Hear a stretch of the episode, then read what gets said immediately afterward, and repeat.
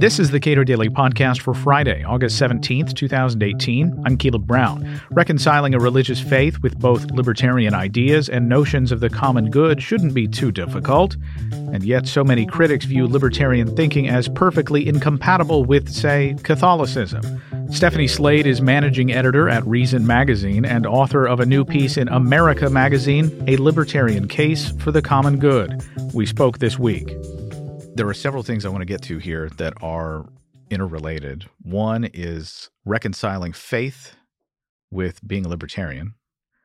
And for other people, the confusion is over reconciling being a libertarian with any notion of the common good whatsoever. So you're a Catholic. I'm a Quaker. My producer, Jeff, is Jewish. So, when you try to reconcile your faith with your libertarian inclinations and first principles, is that a difficulty for you? It's not. I, have never, I've never really seen the problem the way many people seem to think there is a problem here.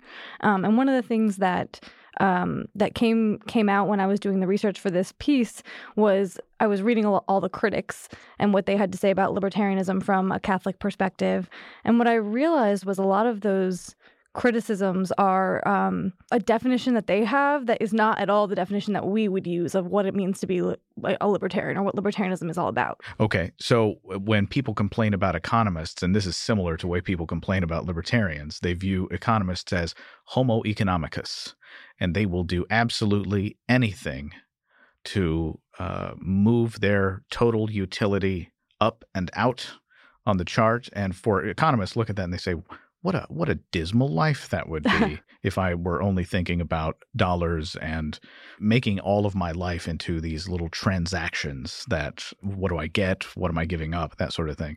And for you, you've identified, which is uh, I think a common complaint among libertarians, is that the critics of libertarianism misunderstand how libertarians feel about the notion of community. Right. They think that we are atomistic. They think that we reject the idea of humans having any dependency on each other, whether sort of in a in a pragmatic sense that we that we somehow are all just we believe that we could all just live alone in, in sort of like a compound separated from all human interaction, and also that we think that you know human interaction isn't a good unto itself. And if we did believe those things, if you did have a group of people that thought that people could live totally separate from from one another, then that would be probably a difficult thing to reconcile with, especially the Catholic understanding of the common good. But that is not. I mean, that's that's quite divorced from what any any of us who sort of work in this world and advocate these ideas actually mean when we talk about them. So I actually I found this quote from Virginia Postrel from years ago, and, and she said, Listen, the market is liberating, but it is not, as its critics charge, atomistic, except in the sense that atoms have a tendency to form molecules, which in turn create larger structures. And I really like that. I think that that gets at the point. So when we get when we talk about the common good and how it's understood, and I know you've uh, dealt with some people who are less than pleasant with respect to understanding the very notion of a Catholic who is a libertarian. What is the operational definition that you use for the common good? I went straight to the Catechism of the Catholic Church, so the official teachings of the church. I did not want to be trying to, you know, write a definition that then they could come back and say, well, that's not really what it means. So I, I found what the church says, which is that the common good is the sum total of social conditions which allow people, either as groups or as individuals, to reach their fulfillment more fully and more easily. All right. And how does that jibe with how libertarians tend to understand the common good, or I, I guess an idea of what libertarianism is as a political philosophy? Yeah, because it's not, it's certainly true. I mean, the critics have a point that libertarians don't tend to walk around talking about the common good. We don't tend to use that language. And in many cases, libertarians are, they, we bristle a little bit at the idea of a common good. But, but I think that's unnecessary. And um, one of the things I'm trying to do here is build a bridge between these two groups that are, are like, peering skeptically at each other. But I don't I don't think it's necessary for us to be so skeptical of each other because when you talk to a libertarian about what we believe and why we support what we support, why do you support, you know, freedom and, and free markets? Uh, very often what you'll he- hear is people will say, I believe that free markets create the conditions for human flourishing, which sounds an awful lot like that definition I just read of what the church says the common good is. It's the, it's the sum total of the conditions that allow people to reach their fulfillment. We're, we're actually talking about the same thing. We just, for some reason, have come to a point where we see the other, eh, we think the other person means something totally different when they use the language they use. Why do you think these misconceptions persist? And what should libertarians be using more of this kind of language to communicate? I thought a lot about this because it's true. Again, it's cr- true that we tend to not think about the common good. Libertarians tend to hate the idea of a common good in, in some cases. But I think that that's because we are reacting to people on the left who say common good, but what they mean is the political commitments and the policies that I like as a lefty Democrat. So what they mean is they say common good, they mean wealth redistribution, they mean public policy that bolsters, you know, unions, they mean all this stuff. And libertarians here, it, it, it seems quite sort of opportunistic to us because we say, hey, wait a second, we were talking about creating the, the conditions for human flourishing. And you've now moved on to talking about specific policies and essentially say, unless we support those policies, then we're not actually in favor of the conditions that create human flourishing. It, it erases the ability to have differences of opinion about how to get to that endpoint. Religious conservatives and conservatives more broadly have this different view of what the role of the state is, and they might have problems with your uh, reconciling libertarianism with Catholicism. So, what what are the criticisms from the right that uh, either have salience with you or are helpful to sort of understand what you're trying to get at? The strongest argument I hear from the right, and some people on the left make this as well, is that if we don't have laws that that um, reflect our morality, people will sort of lose sight of that morality. People won't learn, future generations won't learn the difference between right and wrong. Because here, you know, I spend a lot of time saying, hey, it's totally possible to think something is immoral without wanting it to also be illegal. You could feel that way. I mean, we, I think most of us feel that way about things like adultery. It's immoral, but we don't want the government coming in and trying to enforce that. But they come back and they say, well, if you start making everything legal, don't we as a society forget that some things are immoral and then and then anything goes? And, and the example you hear a lot is the sort of sexual revolution. So once, you know, abortion is legal, once birth control is legal, once now gay marriage is legal, doesn't that mean that anything goes? And that speaks to, I think, a conservative concern that we talked about before we started recording of the fragility of a lot of these institutions. Right. So they're worried, and you hear them say this explicitly. Our institutions are fragile.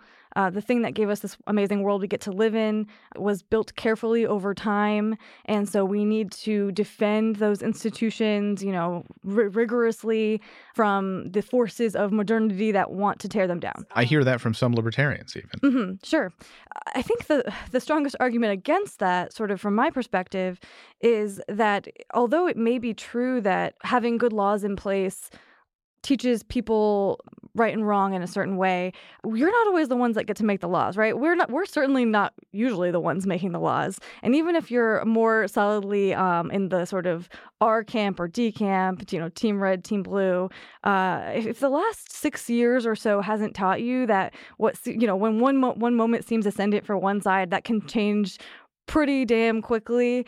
Uh, I don't know what could teach that lesson because that that you just don't know who's going to come in and assume the reins of power after you're gone, um, and you don't know what they're going to do with that power. And so, rather than seizing the moment that you're that you're in charge, that that you know your team has control, and passing the laws to try to teach people your version of morality, if you just step back and say, "Hey, there's lots of other ways for us to try to keep the flame alive," you know, to you have we have families, we have churches, we have so many civil society institutions that can preserve um, these ideas of morality that people are worried about losing without going all the way to bring in the state. So, the mediating institutions of life that uh, give us community, something that is important to most people. Right. Including uh, libertarians. Including libertarians. But do, do you think that uh, conservatives more broadly have a maybe they're too concerned about the fragility of the institutions that they want to defend? Because my, my natural inclination is if this is an institution that is worth defending and one it doesn't imply that there's state action required in order to defend this institution. But if these institutions are valuable and deliver so much to the common good do they need state support? yeah, I don't think they do. Uh, very few things, in my view, should be illegal.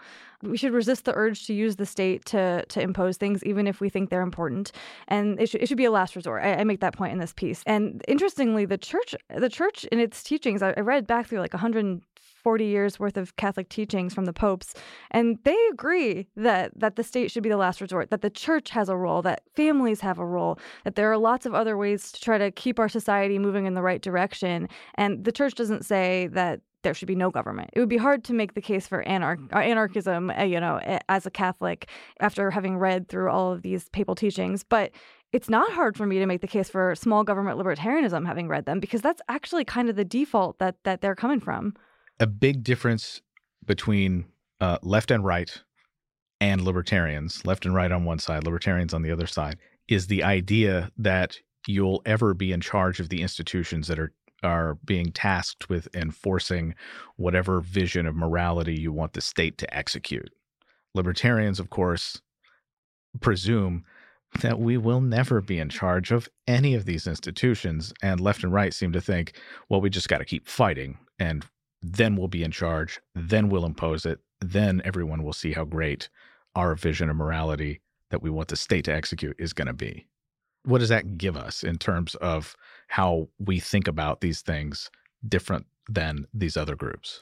Uh, yeah, I guess it gives us a leg up in the sense of we're used to being out in the wilderness. So so it's not just a specter that we're worried about after the next election. What if we're kicked out of power? We're, we're used to being outside of power.